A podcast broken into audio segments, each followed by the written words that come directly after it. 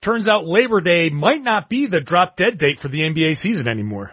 And the Lakers get and then return a $4.4 million small business loan. And another big time player chooses the G League over college. It's the Wednesday Locked On NBA podcast. Let's go. You are Locked On the NBA, part of the Locked On Podcast Network. We've made it to Wednesday, which means it's me, John Karalis, along with Jake Madison. You can follow me on Twitter at Reds Army underscore John. Of course, you can find my podcast, the Locked On Celtics podcast. And I'm Jake Madison, host of the Locked On Pelicans podcast. You can follow me on Twitter at NOLA Jake. Another week, another actual, another week, show of actual news. We actually have things to talk about. This is, this is good. Uh, I don't know why the basketball gods are giving us stuff on Wednesdays, but thank you.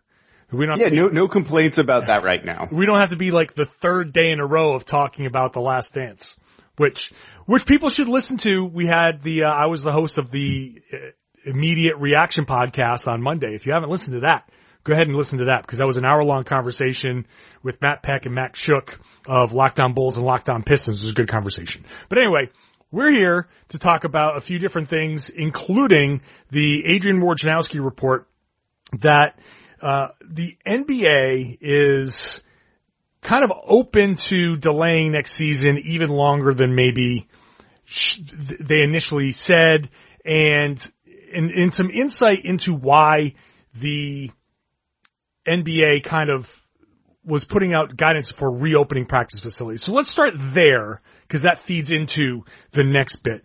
The, the reporting, and, and I thought this was, was going to be the case. The, with, with governors, Jake, saying, we're going to open our states, and in Georgia saying, we're going to open our state, uh, regardless of what you think, whether they should or shouldn't, the NBA didn't want to run a risk.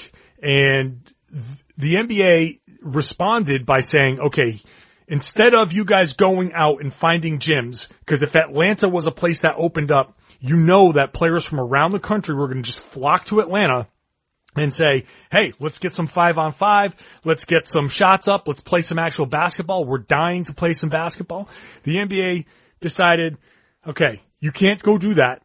We're going to instead open up practice facilities with these certain guidelines to let you guys go in, uh, strict conditions, Jake, but doing that instead of allowing these guys to go to places that have opened up to, into who knows what conditions.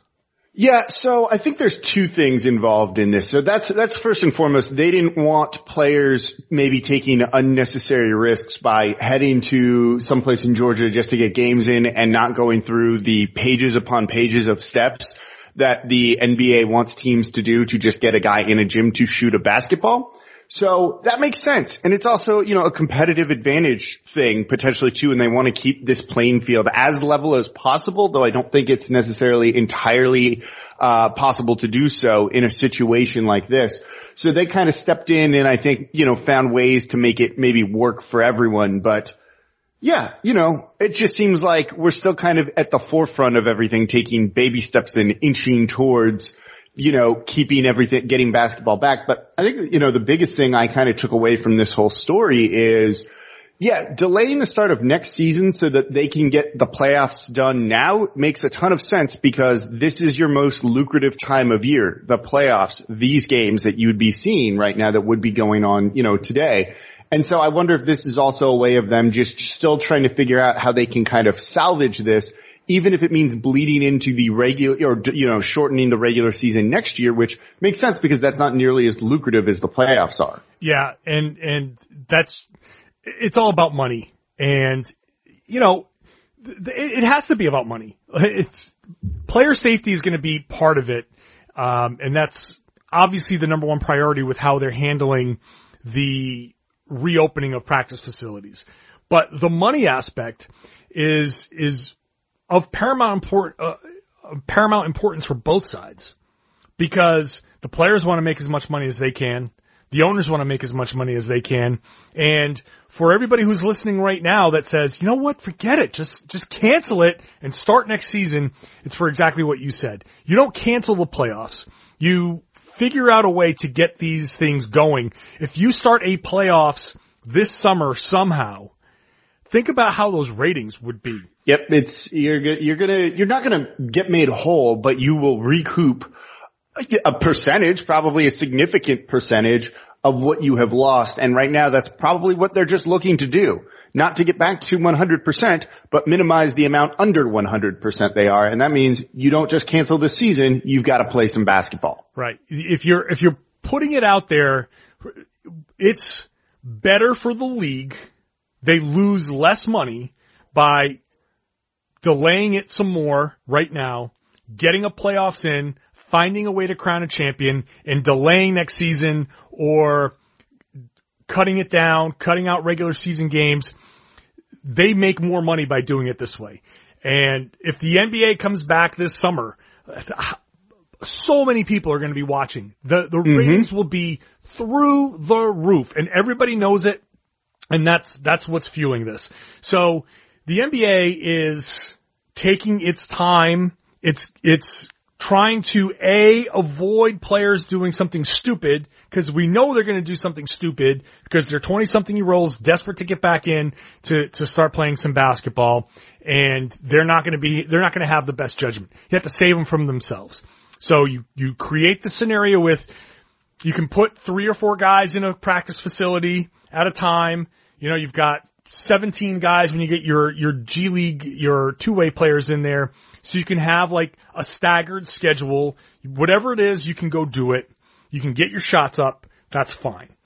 Then whenever the season look, looks like it's starting to ramp back up, then you can put your other thing in place. It was stressed by Woj that this isn't the precursor to the season beginning. This isn't that 25 days that was initially reported where like, hey, if these guys are going in to get shots up, is that the individual workouts? And, and then do we start to move forward? This is just a reaction to states opening and the NBA saying, we want to make sure our players are in the most sterile environment possible because the worst, absolute worst case scenario, Jake, is one of these goes to, one of these guys goes to a place and then comes out and tests positive for COVID-19. Then everything goes away. The whole thing stops again again, and that's, you know, that's the general concern overall of, you know, a second wave of effects and everything too. And so, so yeah, you know, I, I think I saw online someone saying, I think it was, I, I think it was like an unnamed GM that was like, well, if we have all these pages and pages of things to just get guys into the game to, into a gym to take shots, then maybe we're probably not ready for this yet, which is kind of what this says to me. Uh, and then this is just the NBA kind of doing damage control and trying to prevent a situation like that, which is good and smart because you know, there's only so much you can do probably to control players, to control teams, I think to a degree. Uh, and yeah, they're just kind of in a no good spot still. And it's unfortunate that the NBA kind of has to be at the forefront of all of this. But, you know, the, the positive side of it is if you're at the forefront, people are watching what you're doing. And if you're setting the tone, that means you could be the league that comes back first. And by setting the tone, if they're the league that comes back first, those ratings I was saying before, they get even higher. They, yep. they, they, the even more eyeballs. And that's exactly what the NBA wants. All the eyeballs on them. They want to be first, so they're going to be taking the lead as much as possible. Uh, th- in the meantime, the Lakers took the lead on something very bad and, uh, gave them all the wrong headlines. So we'll be talking about the Lakers and they're dipping into federal funds, which, okay, uh, that's coming up. In the meantime, if you're like me and you're hungry, like I'm hungry right now. So as we take this, this moment, I'm going to hop onto the Postmates app to get myself some dinner delivered. I'm always thinking about food. I'm thinking about when I'm going to eat, where I'm going to eat. Food is like my life. and, uh, the thing about Postmates is they deliver food from every single restaurant that I can think of. Comes right to my door. It's burgers, it's sushi, but also groceries, anything, convenience stores, clothing stores, you name it. And especially at this time, you need things delivered. They drop it at your door. They leave. It's much safer for you to do that. You don't have to take trips to the store. You don't have to take a late night food run. You don't have to worry about where you're grabbing lunch. You download the Postmates app on iOS or Android, find your favorites, and get anything you want delivered within the hour. For a limited time, Postmates is giving all of our listeners $100 of free delivery credit in your first seven days. So to start free deliveries, download the app and use the code LOCKEDONNBA. That's code LOCKEDONNBA for $100 of free delivery credit with no minimum purchase for your first seven days. When you download the Postmates app, anything you need, anytime you need it, Postmate it.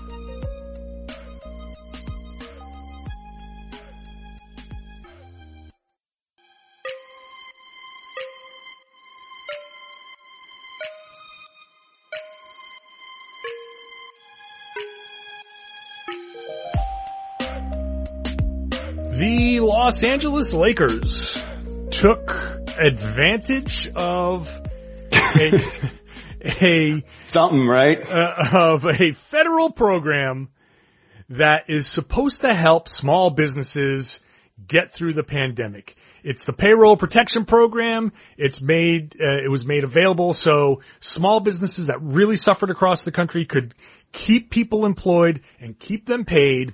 And somehow the Lakers, somebody in the Lakers decided, hey, let's apply for that. And somehow the Lakers got four and a half million dollars. And luckily for the Lakers, they decided to return all of that money. But, um, I don't know, Jake, who thought this was a good idea? And I don't even know why it was even, uh, allowed, why it was even approved. But yeah, there, there's a bunch to this one, huh? like Yeah. on, on number, a number of sides. Look, the, the Lakers shouldn't have done this. S- simple as that. They should not have done this. And, you know, I wonder, just like these other companies, Ruth's Chris, Shake Shack, among others, um, and I absolutely love Shake Shack, by the way. Sure. But I'm mad at them over this. Um, that like, if they didn't get caught doing this, would they have actually returned the money? And that's a big question. It's also a loan. It's not like it's free money. You have to pay it back eventually. So it's a little interesting that you kind of go about something like this. And look, the Lakers, uh, you know, at least used to be a little bit mom and pop. You know, the, the Buss family, their money comes from the Lakers. They're not tech moguls who, you know, do all this other stuff and have billions of dollars coming in from that. Their money and their, you know, spending money and all that is derived from the Lakers. That said, the Lakers are worth $4.4 billion. They're the second most, um, expensive franchise. Like, you can probably find 4.4 million, 4.6, whatever the loan was for, million dollars to cover whatever it is that you need, or you'll have access to other lenders, banks, institutions that can give you that money easier than say a small business owner who wouldn't get approved for that unless it was a situation like this. So it's, it's a scummy thing. I think that's the best way to put it. Like I get it to an extent, but at the same time, like, yeah, don't. Yeah, it's it's a small business loan. It's clearly meant for small businesses. It's meant for the places like when my when I was a kid, my dad used to own uh, a restaurant, and he was it was him, and I worked in it, and he had like a payroll of like six or seven people. It's meant for people like that. It's meant for the people who are really kind of like the lifeblood of, of our economy. All of these small businesses across the country that are the ones that struggle the most. An NBA team, a professional sports franchise, the fact that any one of them, that anybody inside that, that organization, and I don't know who said, hey, let's do this, and I'm certainly not going to pin it on any one particular person, um, but this ubiquitous, the Lakers did it. But It's an organization. They all share blame like everyone in there. It's just kind of how it goes with these things. Why would anybody Yeah. think like, hey, we should do this? Well, here's the thing. No other NBA franchise thought to do this Right. because the Lakers, it's been reported, the only one that did so. Now we don't know about other pro sports teams, at least in the United States, but where, where it's only occurring, so it would only be them. But, um, you know, they, they're the only ones that thought to do this. Which is, Right. like the Knicks didn't even decide to try and do this. Like that tells you something, you know? Uh, and so you kind of look at this and you're like, uh, now this is also the government too. The hell was this approved for? Yeah. And maybe it's an automated process, an automated thing, but you know, like, uh, it's just such a bad look. And this reinforces like a lot of stereotypes about the Lakers kind of in a negative thing. It's not like the rest of the league loves this team. They try and bully their way because they think they're the Lakers and kind of above the rules. It's happened. I saw it here with Anthony Davis in New Orleans. We've seen it elsewhere with some of the tampering stuff and things like that too. And this kind of reinforces some of that stuff. Sure. That's you know, point. they thought they could get away with this and like, ah, whatever, it'll be fine. And then there's backlash and I expect that they think they can just weather that backlash. And frankly, my Twitter mentions are going to probably be a freaking disaster after this. and you know, it like, it kind of is what it is, but just, yeah, exactly. You get it. Like, I don't know what else the other, you know, take on this would be. No, it's, it's, I think, I think a little bit of finger wagging the Lakers way is deserved. Um, it, it, they returned it. That's, that's fine. It's a good thing. Yeah, but you don't get bonus points for that. Like, you know, right. that's like you don't get bonus points for not cheating on your spouse. you know, it's just like the expectation and you shouldn't get bonus points for doing like the right thing and what's expected of you. Although maybe in 2020 you do. Who knows? I guess. Um, look, I, I understand that when certain things come available, everybody who's doing business, they want to lessen the impact. The, the NBA has a lot of teams that, you know, the, commissioner said the income is now zero. There's no money coming in and there's still business being done. You still have to pay these guys. Players still have to be paid. Front office people, people, employees, like the, I will, I will just for the sake of giving some benefit of the doubt, four and a half million dollars going to pay, I don't think that was going to pay LeBron's salary. You know, it's probably going to pay some of the lower paid people in mm-hmm. the organization. But just like in the beginning of this thing, when we're talking about ushers and concessions people and all that, the teams that own these buildings that run the, the, those things, this is an opportunity for them to do the right thing and, and pay people in a very extreme circumstance. This boils down to the, the, the capitalism at work. And it's funny when it, you say, hey, capitalism is fine when everybody's making their money. But when all of a sudden they stop making their money and the other side of capitalism is, well, now you're not making any money. Now what? Um, they all start going for these handouts. The handouts are, are so evil until they need a handout and then right. they're out there reaching out, which is, which is the thing that probably pisses me off the most. These are, are billionaires. You know that the sports are going to come back. You know that the Lakers brand is going to carry you through. People are still going to buy your stuff. And this is an opportunity to do the right thing. And this is such a horrible look. And it just, like you said, it reinforces so many bad things that it, even though they returned it, you see, like, it, it really, like, the, the, the finger wagging, the, the, whatever you want to call it, it's deserved and, and they deserve a lot of this negative attention.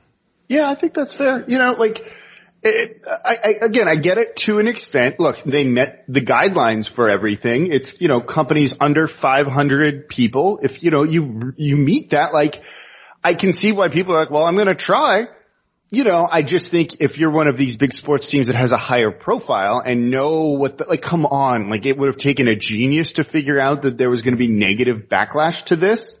Yeah. Like, that's where it's like, ugh. Yeah. You know, in theory, they didn't do anything wrong, but we're going to look at them like they did. uh, okay. The G League is becoming a, a bigger destination for these recruits, these guys in the 2021 draft class. Uh, another one has chosen to give up college and go to the G League. We're going to talk about that.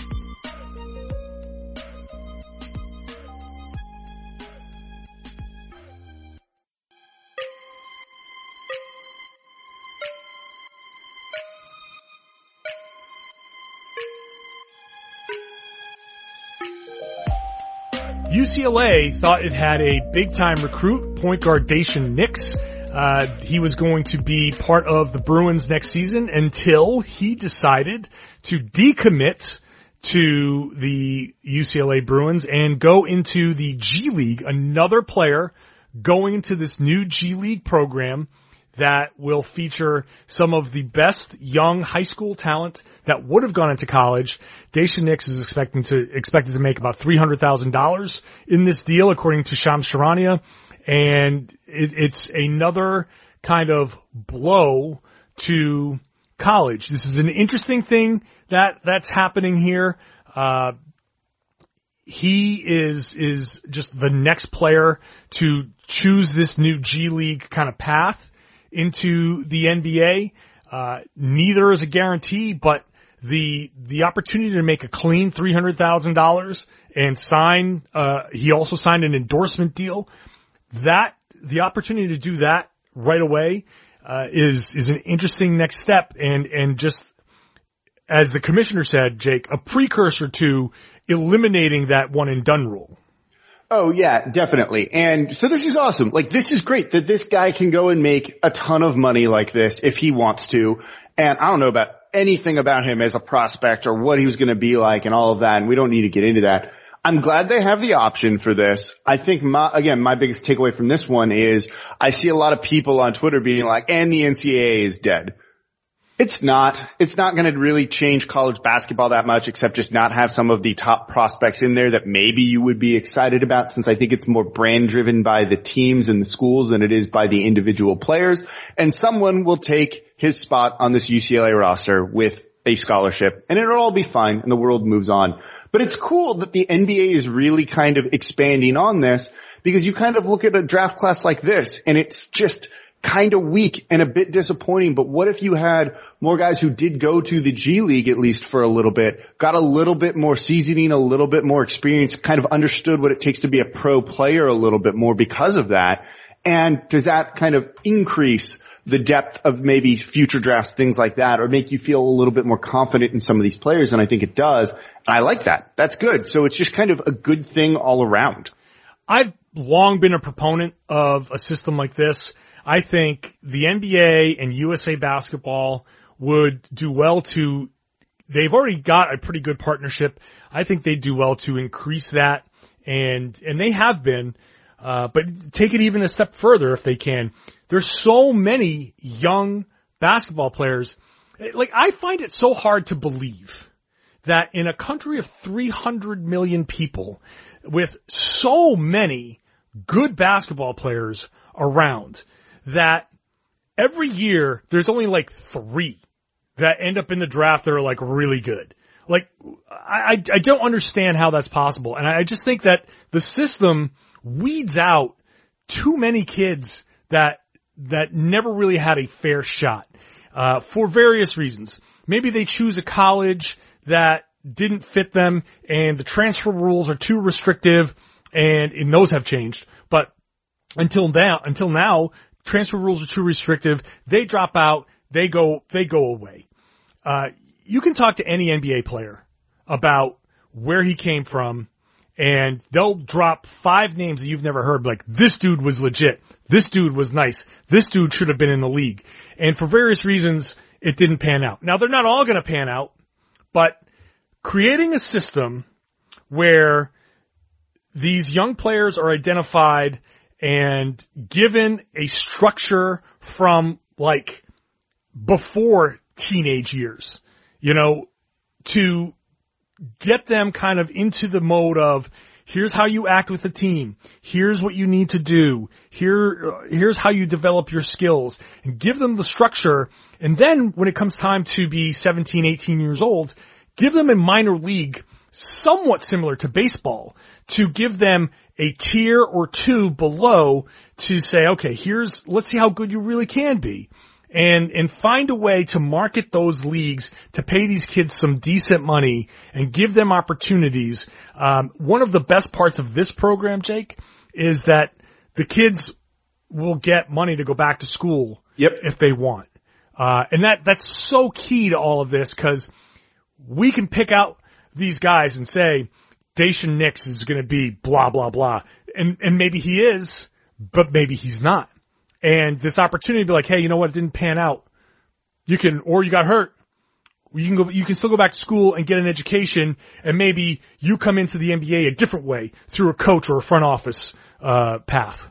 Yeah, I like that. That's really good. Other alternatives to getting more people into the league, even if it's more, you know, diversity or just different voices into front offices, onto the coaching staffs, I think is a good thing. And you're seeing a lot more of that now, particularly I think over the past two or three years too, but even more of that is definitely a good thing. Just get the best people kind of into the league, whether it's as players, front office coaches and developing more pipelines and the ability to do so is awesome.